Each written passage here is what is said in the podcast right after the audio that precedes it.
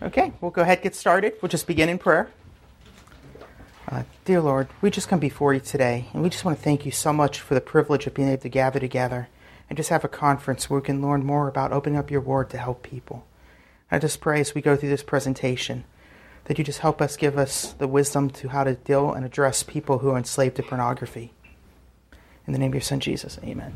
Well, thank you guys for coming. Uh, my name's Chris Chimita. I'm a member here at Cornerstone Bible Fellowship. I serve in the counseling ministry and just recently took over uh, the youth ministry with uh, Kyle Schmeling, another young man from our church. Well, I'm the old guy, part of it. But I'm also working on my Master's of Theology at Covenant Baptist Theological Seminary out of Owensboro, Kentucky. If you know anyone who's looking for a seminary, that's a great school, very affordable. It's uh, under the oversight of Sam Waldron, if you're familiar with him at all. Uh, so today we're going to cover cyber seduction or internet pornography. And with that, kind of crosses over all the others that area pornography. Some of the same principles will apply.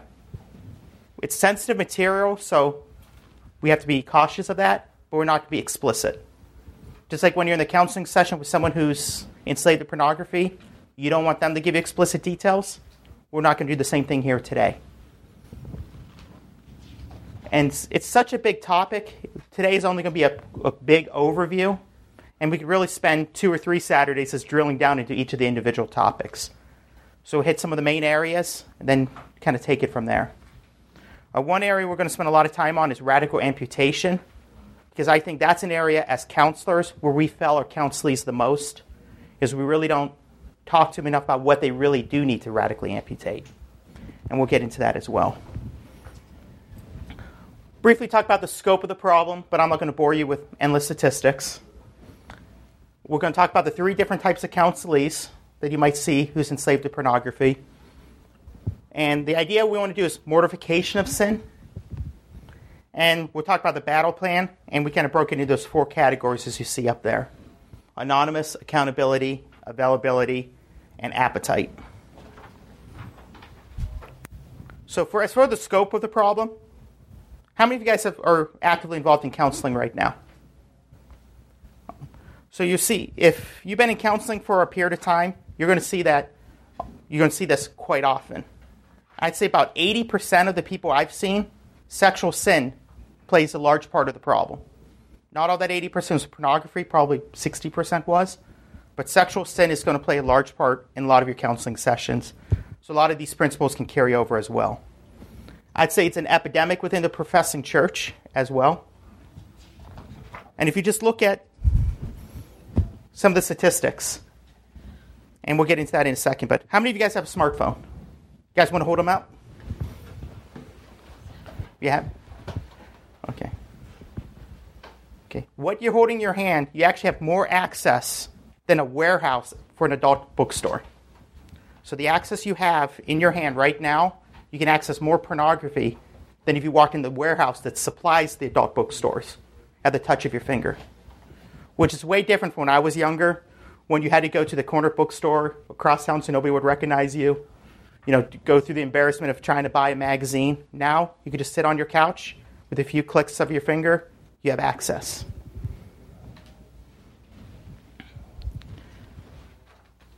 Uh, according to some of the most recent statistics, in 2016, just one website alone had 4.6 billion people access pornography on that website. They say that approximately all 61% of all pornography is now viewed on mobile phones. So that's far exceeding your home computer and things along those lines. And they say by the age of 11, children have already been seen pornography on the internet. And one thing you got to caution when you see the statistics, it's actually much worse. Because the world defines pornography by its function, that they're viewing these images for sexual pleasure, for masturbation. So they would not classify a rated R movie with a nudity or a sex scene as pornography. So when you see these statistics, of four, these are only accounting what the world would define as pornography. But as Christians, we would say you should be avoiding any types of nudity in movies and would define that as pornography. So the problem is actually much, much worse. And it's no longer just a man problem. 20 years ago, when you talked pornography, it was almost exclusively male. Now they're saying about 30% of the people coming through doors of counseling with pornography issues are women. So it's now progressed over to that side as well. And the one thing I think we really do an injustice to people who do struggle with pornography is when we say, well, it's every man's battle. I know there's a best selling book called Every Man's Battle when he deals with sexual issues. But if we're honest with ourselves, does every man truly struggle with sexual immorality? No. Should they take precautions and try to avoid situations? Yes, but it's not a lifelong daily battle for all men. So we don't want, we don't want to give someone unneeded comfort and say, it's okay, everyone's in the struggle. You could still give them some comfort from like 1 Corinthians 10 13, but we want to make it clear that this is not a struggle that you can take you know, a back seat to. It's something you need to address, and you need to address it aggressively. So, for those of you who've counseled, you probably can identify with these three types of counseling for pretty much any issue. The first one is the I'm Baptist, so you have to have the three A's or the three steps. So, the anguish counselee. This is the guy who comes through your door. Most cases, he's a Christian. You went through your, you know, first or second session, so you're pretty confident he's a believer. They're off. This is the guy who's broken. He's defeated. He just knows he's sinning against God. He doesn't want to be in this position, and he wants to fight against it. He just doesn't know how.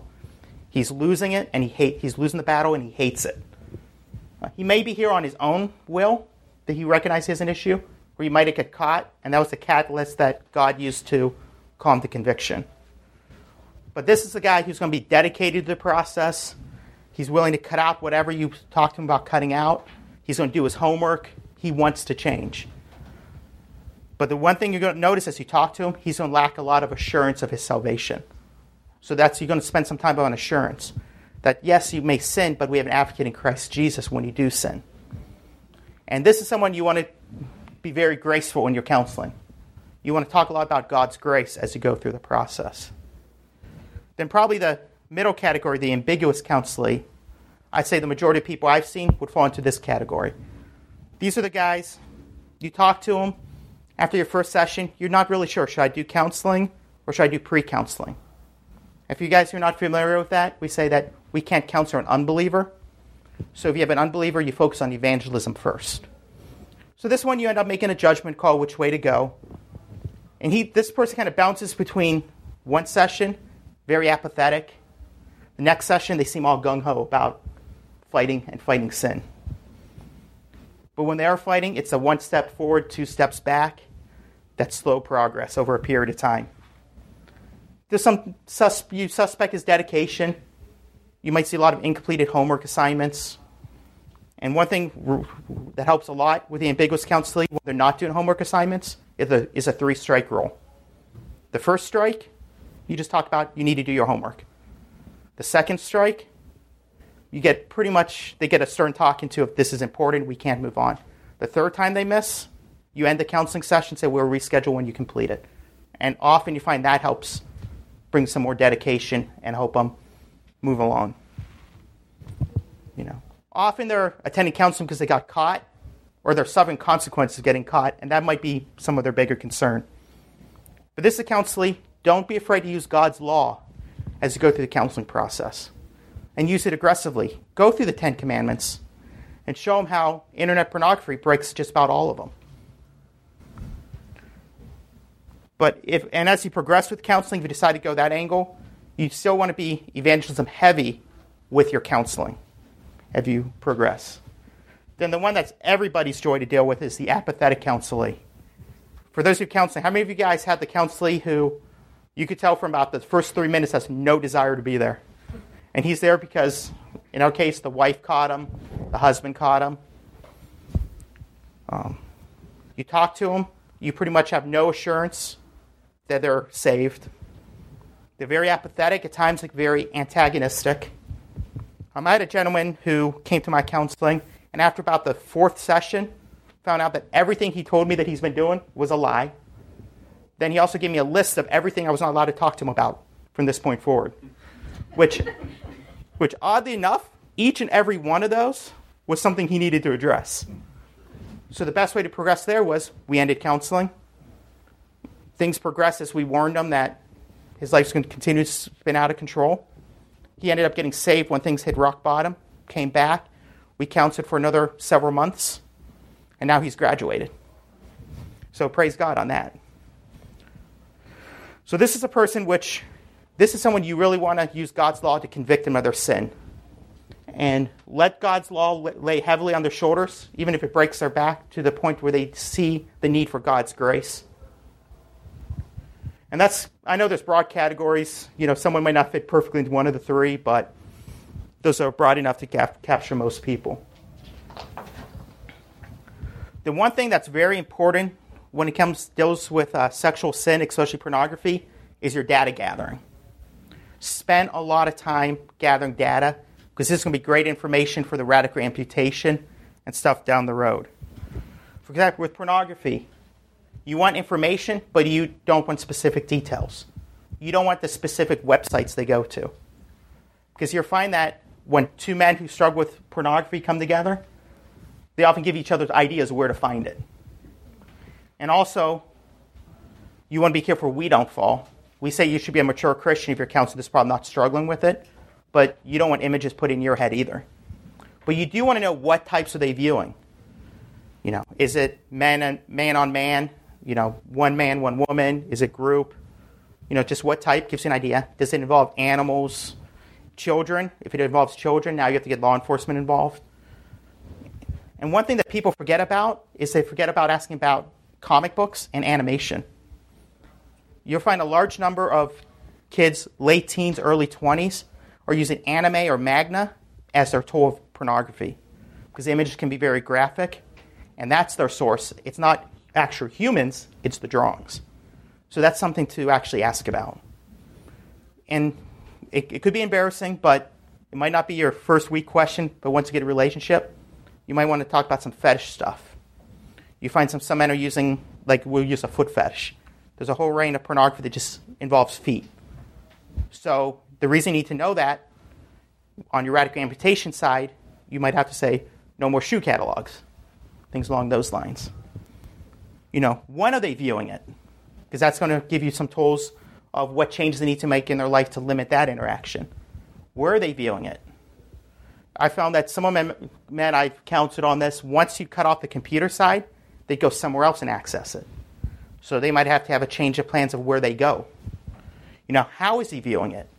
What devices are they using? Then look at the different triggers of what's causing them to want to seek it out. I'd say a majority of the men I've counseled on this issue, it's usually after they had a very frustrating day, something that was out of their control. That's often a trigger for them to go into pornography that evening. So that gives you some ideas of what might be the root cause. Are they always masturbating when they view pornography? You'll find that's not always the case. You know, find out when they're doing it, where they're doing it. Um, find out what they were doing before they got into pornography. Um, we, I had a gentleman where prior to him getting internet pornography, he used magazines in bookstores in the restroom. Then he would go put the magazine back on the shelf. So part of our amputation was you're not allowed in any bookstores.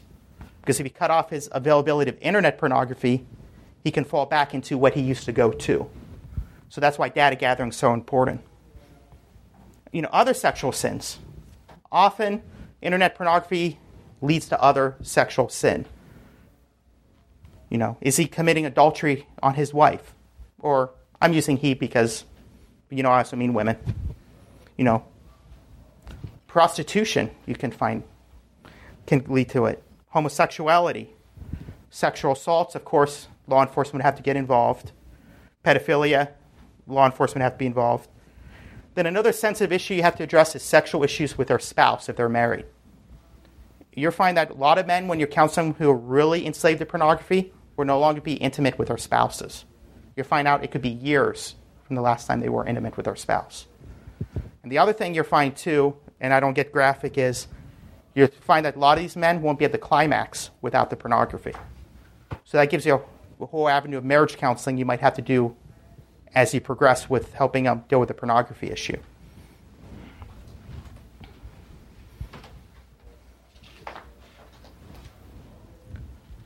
But with sexual morality, pornography, it is such a serious sin. Our goal is mortification of sin. mortification is a great old word. You find it in the King James, the New King James Bible. The other one's translated to kill.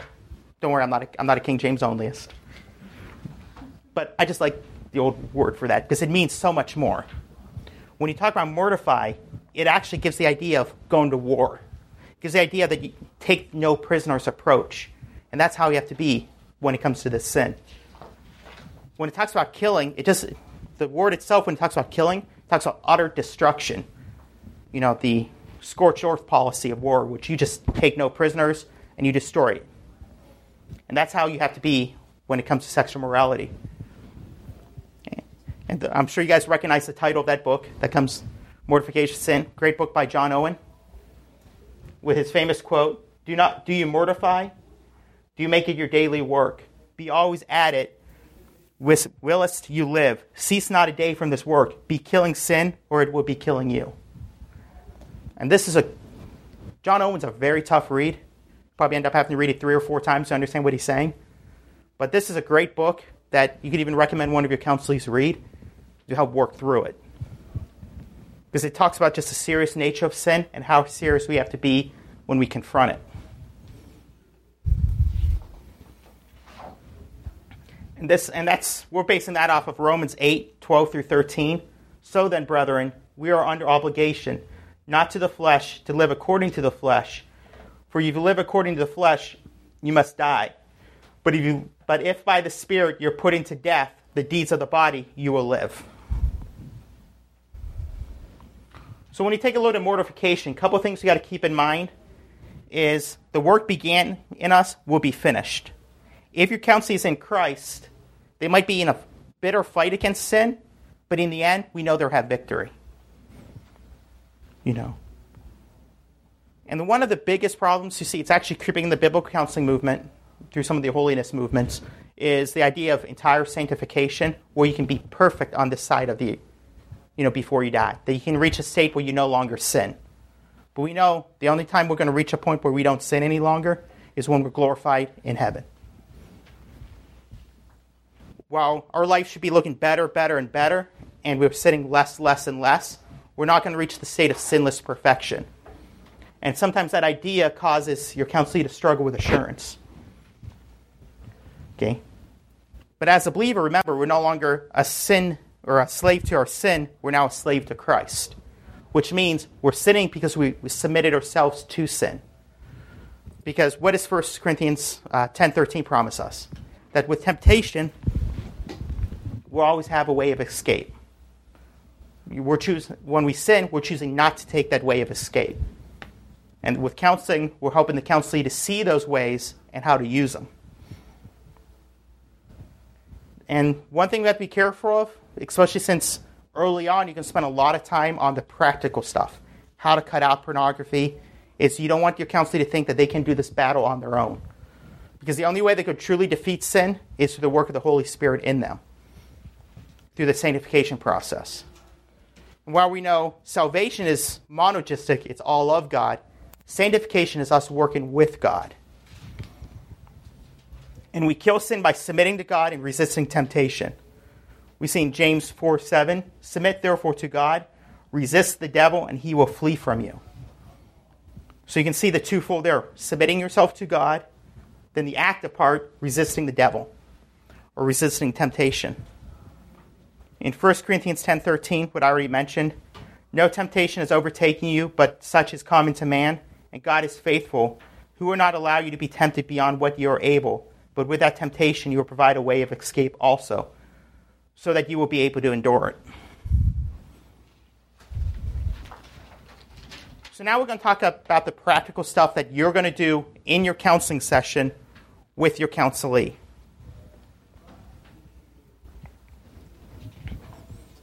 Like we mentioned, we're going to use this uh, 4A approach. I kind of stole this off Heath Lambert, if you heard some of his other sermons.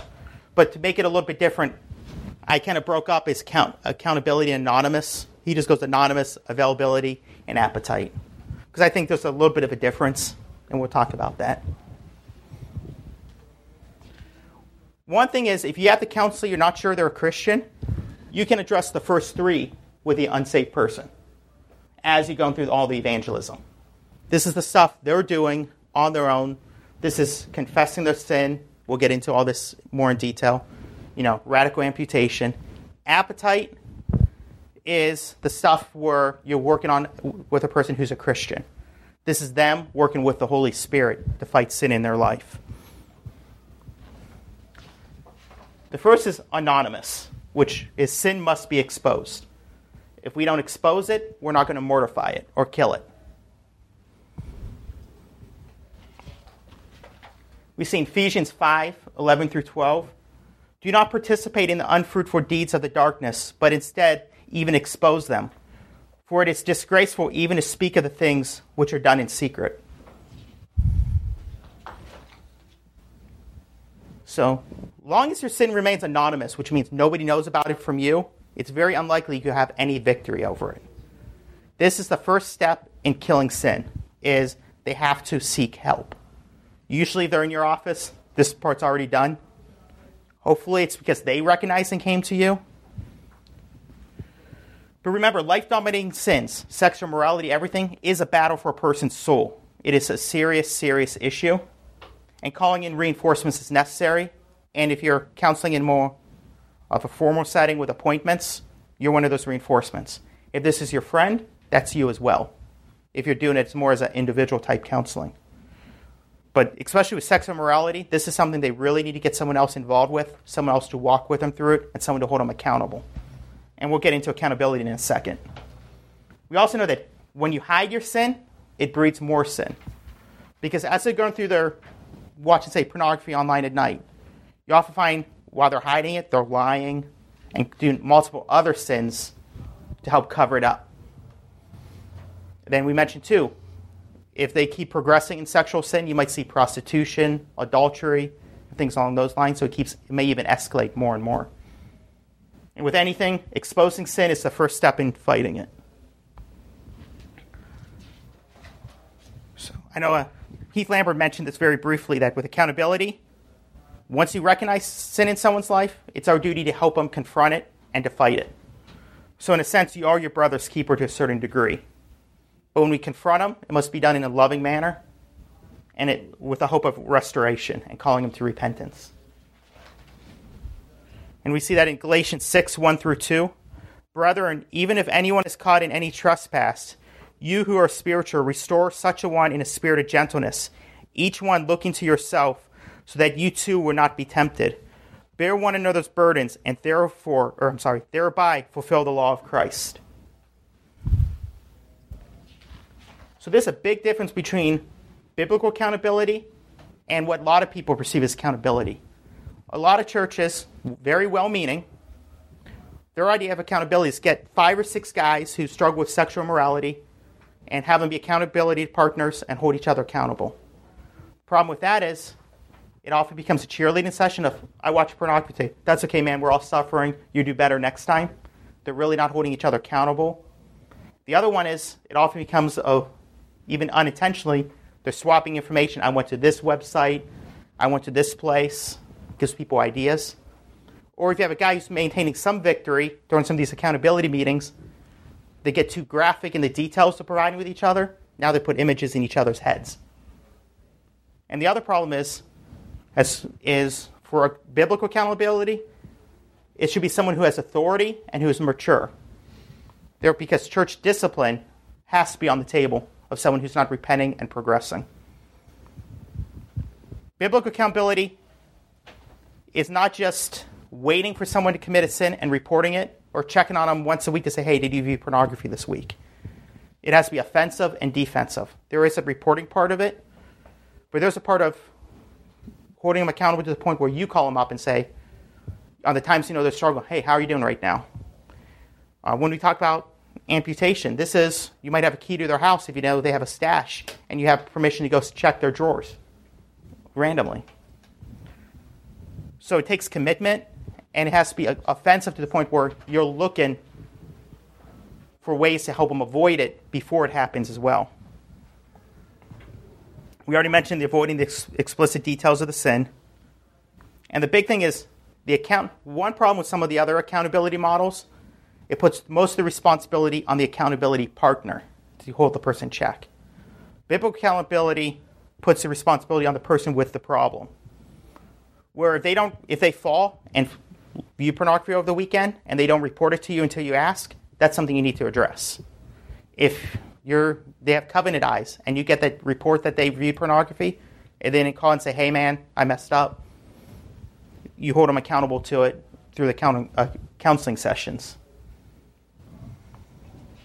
And with that, when they you do catch it, one of the big questions, well, why didn't you call me?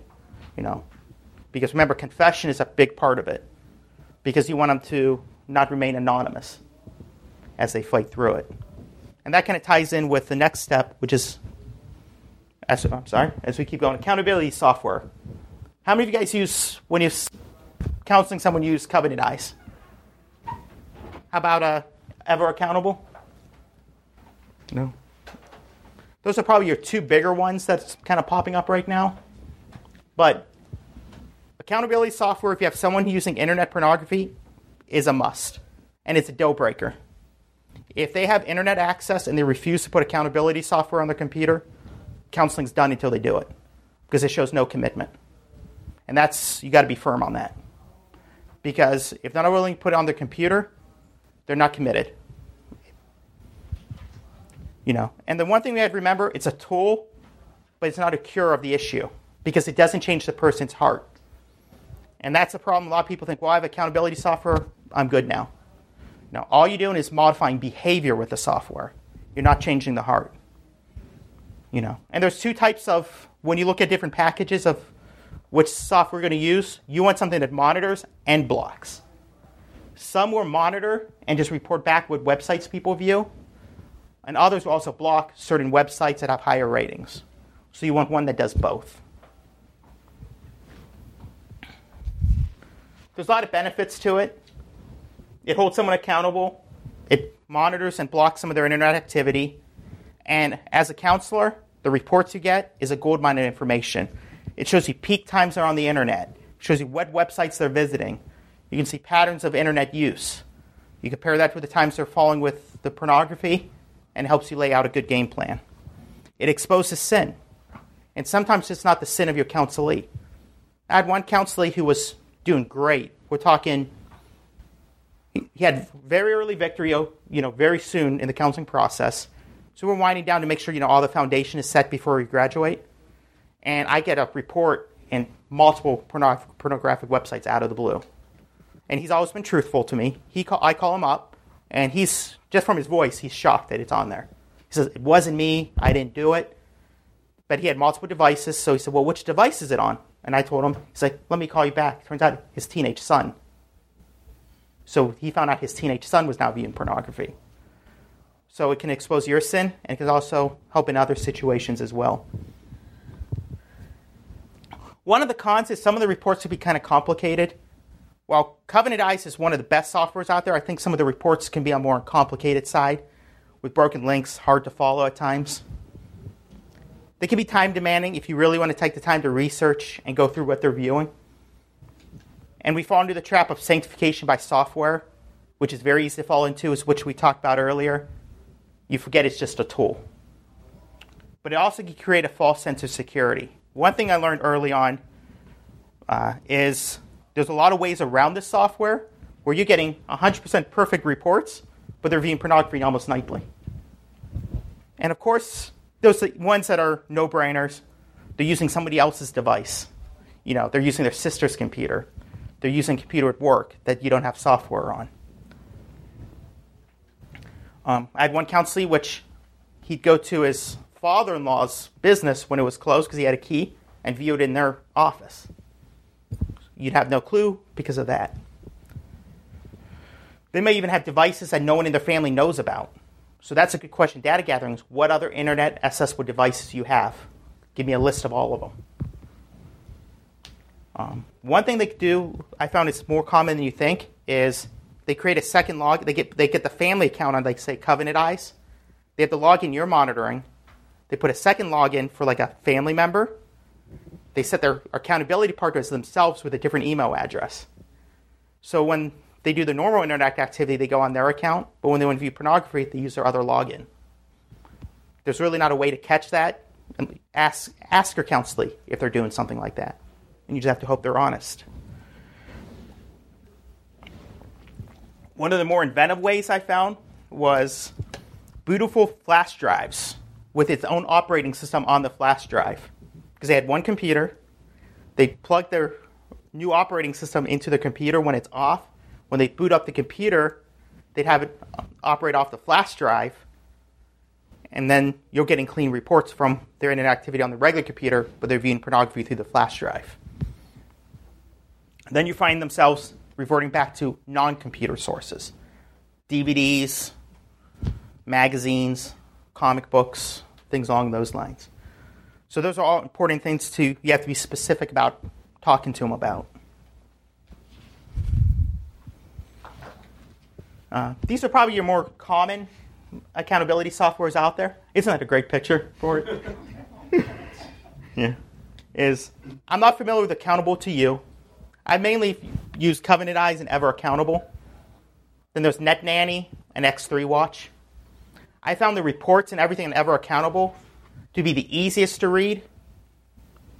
It gives you actually pictures, a screenshot of the website when you open it with the link, so you can actually review the whole report in minutes. Doesn't really filter too much, so that's a huge drawback. And unlike Covenant Eyes, where I can just hop on the website and hit a report for a time period, it gives it to me. EverAccountable only emails, emails you once a week. But the trade off is you can look at a, a week's worth of internet activity in minutes and have a clear picture of where they're at. Where I found with Covenant Eyes, a lot of broken links we can't follow and check out website as well. But there's a lot of it's great filtering, great blocking, but the reports can be kind of complicated. Now this is an area we need to spend a lot of time on, especially early on, is availability. Is they must cut off the source and you, it must be radically amputated. And I, like I mentioned in the very beginning, we don't go far enough in what they have to cut out. Because sexual morality, sexu- especially if it's regressed to pornography, it's so life dominating, you need to cut off everything that can influence them in that direction. And it's going to be a major sacrifice on their end, but this is where you're testing the commitment. You know, data gathering, like we mentioned, is very important. If you don't gather good data in the beginning, you don't know where to cut things off at this point. And one thing you have to spend a lot of time on is what is pornography? Because if you ask someone who's not a Christian, they define pornography as the function. It's only stuff for masturbation, erotic pleasure, things along those lines. But they'll look at a lot of sexual comedies, the rated R movies with sex scenes or nudity, and they'll watch those and say, well, but I don't watch pornography. But as a Christian, we say, anytime you're viewing nudity, sex scenes, that's pornography.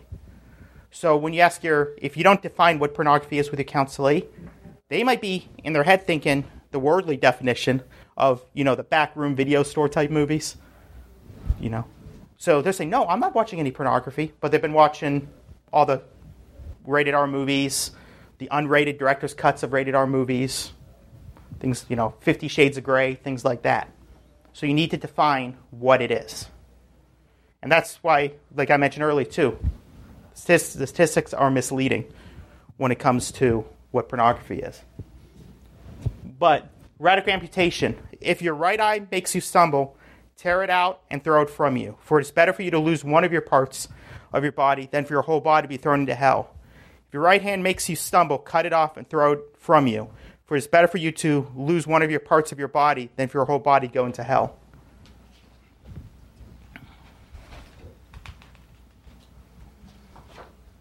And another verse, oops, that really pertains is amputation It's making so you don't do a provision for the flesh.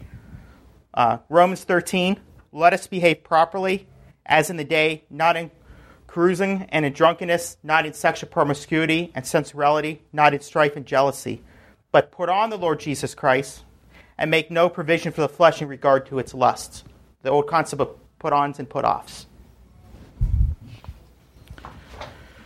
But even if it's they're coming to just for internet pornography, you have to look at amputating stuff from all these different areas in their life. Tech, their technology, movies and television, the music they listen to in some cases, concerts, books and magazines, what entertainment they do, and stuff in their home and work life. And this is once again data gathering. And we're going to go over each of these in turn.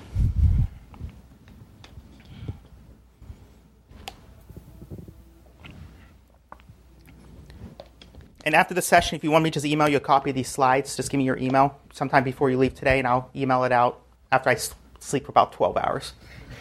Okay.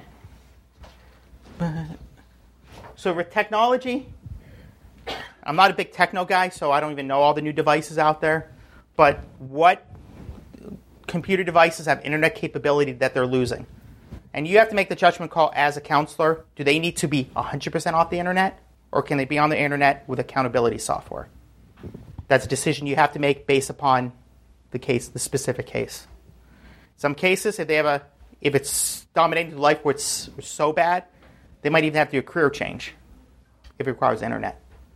So this all depends on your judgment call as a counselor and their specific situation. But you have to look at desktop computers, laptops, tablets, phones, Kindles. I don't know what else but anything that can access the internet. Now, a big one is movies and television. You know, and we mentioned it a few times. Anything that's nudity, sexual situ- you know, sexual situations can be a trigger and must be amputated. You know, sadly enough, one of the popular TV shows, even among Christian circles, is like a TV show Game of Thrones, full of nudity, incest, and things along those lines you know, people say, well, it has a Christian theme, so we just talk about the Christian parts, themes of it. But no, you have no business watching a show like that. That's not being legalistic to say cut something like that out. You know, on the Fifty Shades of Grey, that's another movie, was so rampantly popular that a church even did a sermon series called Fifty Shades of Grace. So if you're taking a pornographic book and trying to make a sermon series out of it, there's a problem. Because think about all the women who's read that book, who sh- should have been reading in the first place, but now they're in the pew. They're doing funny, so-called funny puns off a book full you know pornographic material. What images are they bringing to their head as you're preaching your sermon series? So we have to watch what they read, what we watch. You know, your Netflix, your Hulu. You know, what movies are they watching? What TV shows are they watching?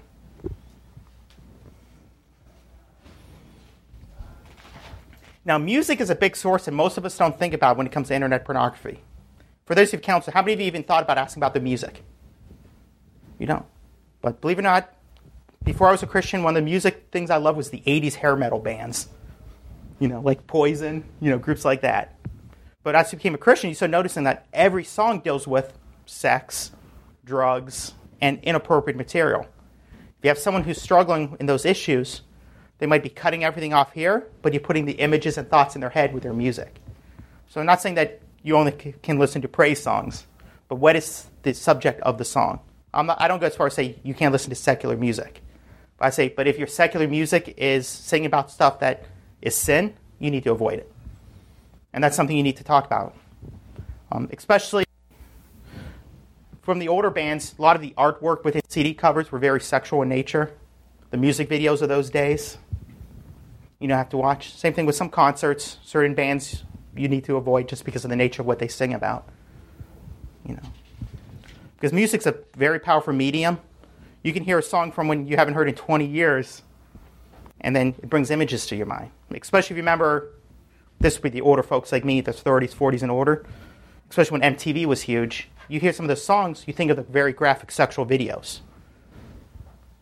For example, you know, there was a certain song by an 80s group that was very sexual in nature, and a certain church was using that as their opening Easter sermon.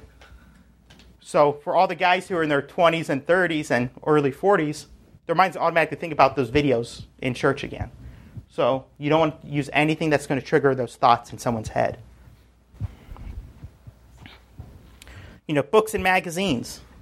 You mentioned like Fifty Shades of Grey, which launched now a huge series of books that are very similar in function.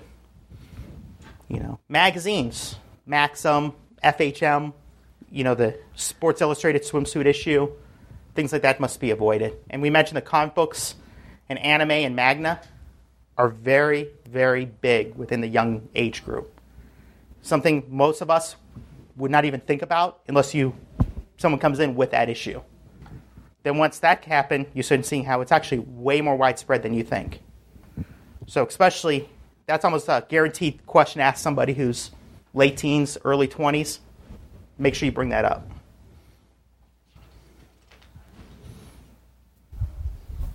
You know, entertainment. I love stand up comedy, but you have your clean comedians, you have your dirty comedians.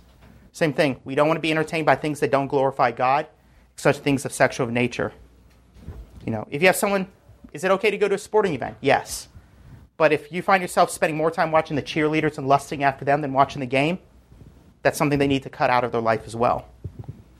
You know, and the where it gets tricky is, tr- you know, very tricky is family members and friends. If have a lot of friend, if they have a lot of friends that are very engrossed in a sexual type culture that keeps dragging them into it, they need to make adjustments, and these are the tough ones to do. Now we're moving on to appetite.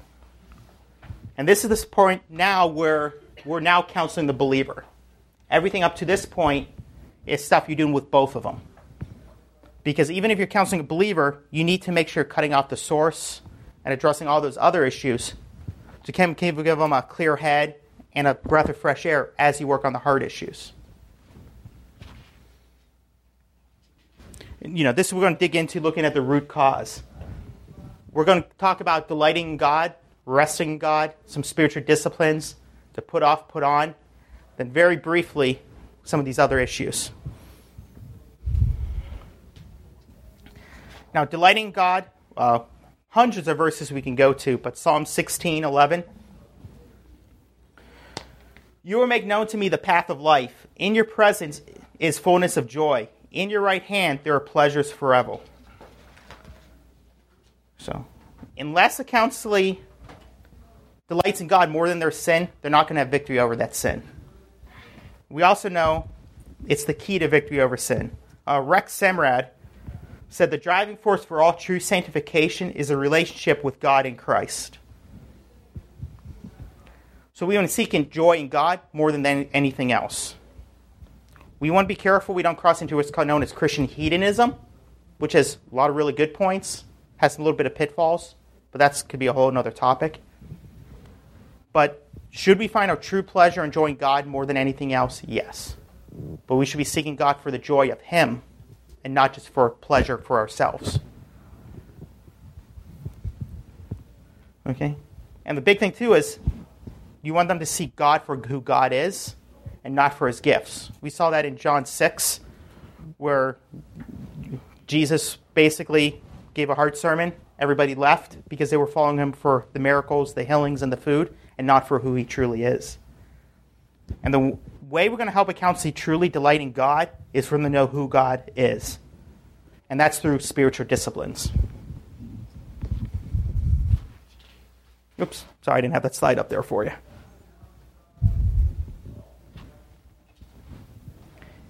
But as we build towards spiritual disciplines, part of delighting in God that helps you lead into the disciplines is resting in God, which is Matthew 11:28. Come to me, all who are weary and heavy laden, and I will give you rest. A quick breakdown of this verse you see. Come to me is submitting to the lordship of Jesus Christ. You can't come to Jesus unless he's Lord. There's no such thing as being saved without a Jesus Lord in your life. All who are is a condition that already exists. So this person's already weary and heavy laden. Weary, it means to labor. You know, this person is working so hard to be saved, kind of works righteousness, or working so hard on their own power to fight sin to the point where they're heavy laden. The word goes back to a back breaking load, uh, like a load that could, that could almost break the back of an ox or a donkey. So it's a big struggle. But the key is when they talk about rest, it's to be refreshed or revived in Jesus Christ. And this is a thing to explore very early on as you're moving into the delighting God part of counseling. I found the uh, sermon by Spurgeon called I Will Give You Rest is a great sermon to print out, have them read it. Then I made a worksheet for them to fill out after they read it. And if you email me, I'll make sure you get a copy of that as well. And I found that to be very useful as we're talking about resting in God, because this is going to help the guy who gets frustrated at work, comes home and does pornography. And this kind of helps open the door to delighting God as well.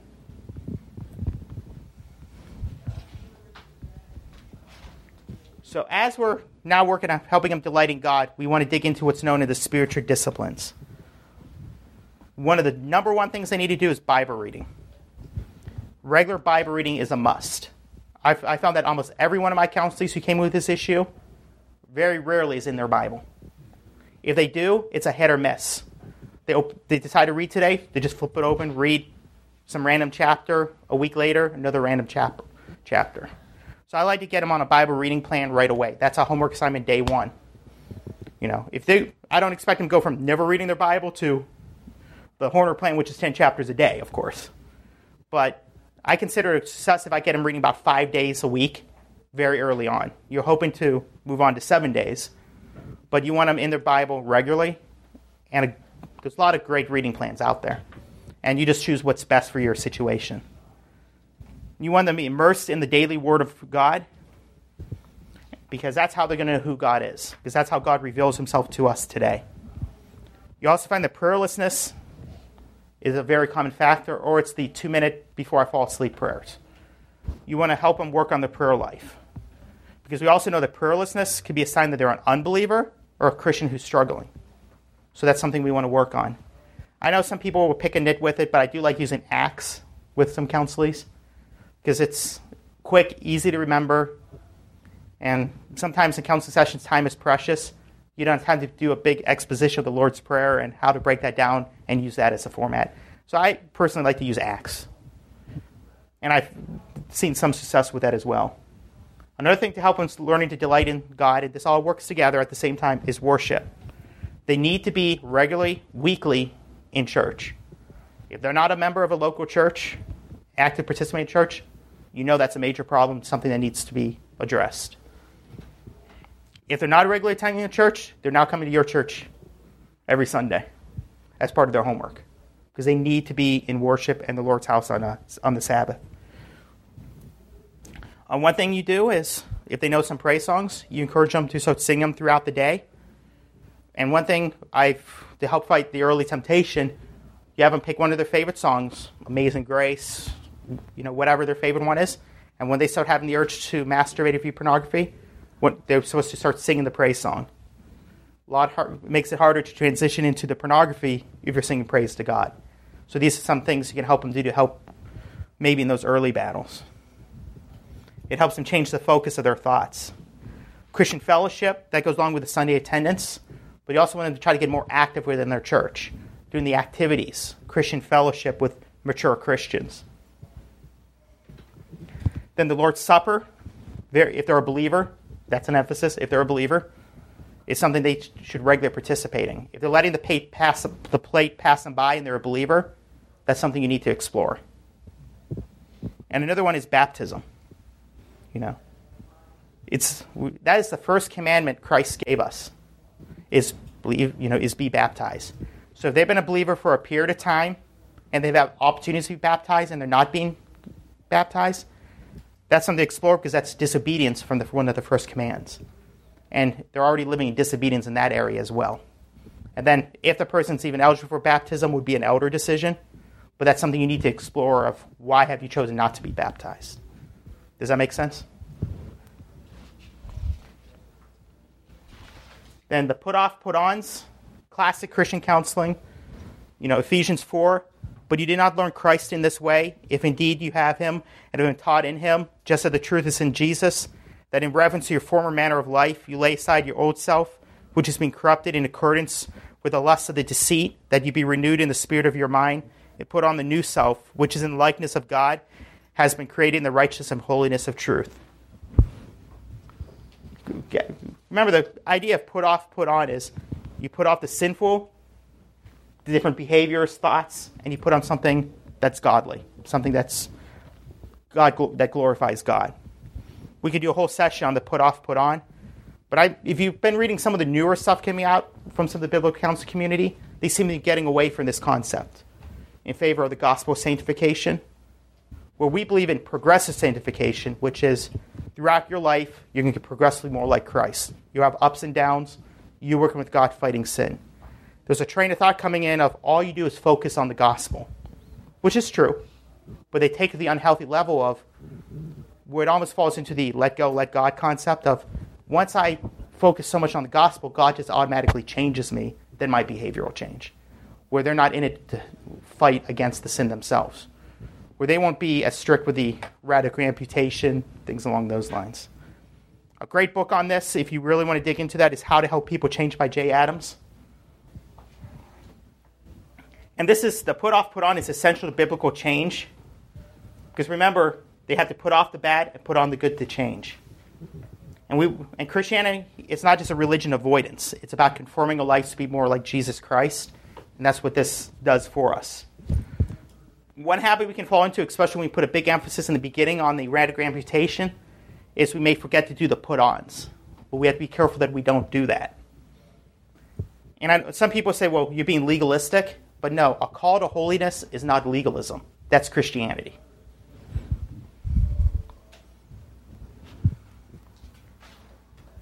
Now we dig in a couple areas. Unfortunately, due to time constraints, we can't really dig into all of these. Uh, Heath Lambert's book, Finally Free, has a chapter on each one of these. And I don't know if you guys have used that. If you know anyone who's struggling with pornography, if you're struggling with pornography, male or female, or you're counseling anyone with, or you have a family member, this is probably the best book I found on it, is Finally Free. And I'm not just saying that because he's here. but by far, I think it's one of the best books out there. It's an easy read. Just don't cheat and read the last chapter first. Read all the way through, then the last couple chapters. You thank me when you do it, but I can't ruin it for you. And as you go through this counseling process, as I, Heath mentioned the other night, there's two kinds of sorrow. Which one does your counselee have? The worldly sorrow or the godly sorrow? In order for counseling to be effective, they must have the godly sorrow. But that comes from them delighting in God. And as you expose those root issues, now you can start counseling those specific areas. But that comes from your good data gathering. Uh, confession you want your counselor to confess his sin to those affected by it. So if he's been engrossed in internet pornography and his wife doesn't know about it, she needs to know about it.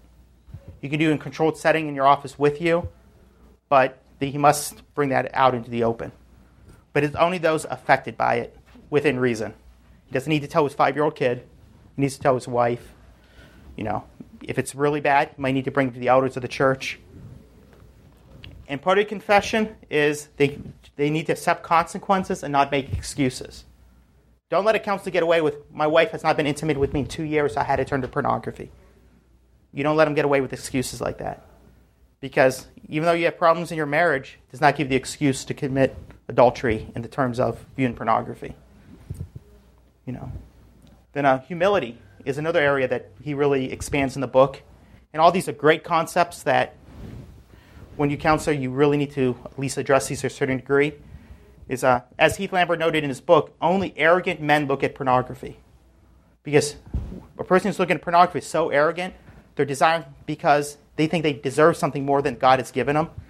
They're coveting because they're desiring something that's not theirs to the point where it's they're sinning to get it. So you really need to address some of the pride issues that goes along with that, and the lack of gratitude and this is where you put off put ons, put off the greed, put on gratitude. And different books to really expand the process, like I mentioned, how to help people change. Armand one of the other speakers, has a great little uh, flip book if you're a counselor called uh, Transformed into His Likeness, which has a big series of all the different major issues you might deal with in counseling. So, or if you're talking to your friend, and it gives you the put off, the put on, and a lot of Bible verses to go to. Especially if you're just starting out in counseling, you're interested in it, or you've been talking to your friends and you just feel lost sometimes, that book was a gold mine of information. And of course, using your spouse or your singleness. If the person is single, the Bible talks about if you're single, it's a gift from God, and you can use that to serve God. If you're married, we delight in a wife of our youth. You might not be having the intimate issues, you know, being intimate with your wife, you might need to restore that relationship first. but that's something that's going to be part of the process of they're married and that relationship impacted by this sin is that you got to work on their marriage as well. So you end up having basically 10,000 other areas you have to work on because sin affects everything. But the big key is you want to focus on helping them delight in God first. Once they delight in God, they make God their first joy. They have the source cut off with your radical amputation. Then you can see clear, clearly often see what some of those triggers are to help you expose the root cause. Because you'll find in this issue, what you think is a root cause, you find out later isn't. It's not until they start seeking God first that, that those things get exposed. But the big thing you have to be with someone who's sexual, dealing with sexual type issues, is you have to be consistent and firm, especially on homework, the radical amputation, because once sometimes, if especially if they're in that middle category of counselees, they're going to take those little cracks you gave them to get away with it, and then you end up eight, nine sessions in with no progress. And the big thing is, we don't want to forget to give hope. You know, Philippians 1 6 says, For I am confident of this very thing, that he who began a good work in you will perfect it into the day of Christ Jesus. And uh, Heath Lambert said, There is no struggle for purity so intense that Jesus' grace cannot win the battle. So I made sure I saved at least three minutes for questions. So, any questions? No? Okay. Well, thank you for coming.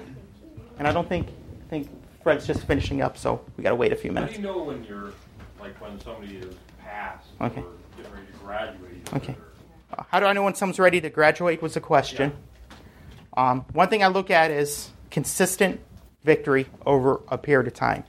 like a period of time of months. It de- depends on how bad their situation was, but I usually looking for at least three or four months.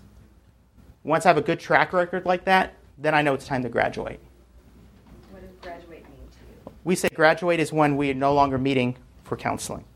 They have the ability to come back whenever they want. They can call you up, but we're not going to schedule a meeting every week, every two weeks. And what I do is for the counselee who's having more and more success, their appointments are getting further and further along because you do want to test it.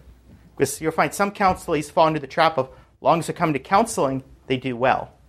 But as soon as they're out of counseling, you find out very quickly they fall back into it. So before you say, okay, we're done, I think we don't need to meet anymore, you start doing, okay, let's meet every other week, every to once a month. Then once about the four month mark, I'll say, let's meet again next month. Then if they're still good there, then I'll look at graduating them. At that point, I'm saying, let's not meet again. But they always have my phone number. They're able to start at any time. Do you do follow up? Um, for the most, depends on the situation. Uh, for some of them, I have I kept in contact with, and some not. Depends how busy your counseling ministry is, and you can't always be chasing after everybody. Yeah, because I know with our church, I work full time outside of here, so uh, you know I generally do. Right now, I'm a couple people graduated or moved on, but I try to do about three appointments every Saturday. And so that's kind of a heavy load plus all the other stuff. But we have our pastor does about 20 hours a week of counseling, so there's no way he can follow up with everybody. So it depends on your load and your actual involvement with the person. If it's someone who's you're close friends with, you're gonna have to continue to ongoing presence. But if it's in a session where they're just coming in, usually from outside the church with an appointment, probably talk to them, call them once or twice, then that's it from there. So that's it.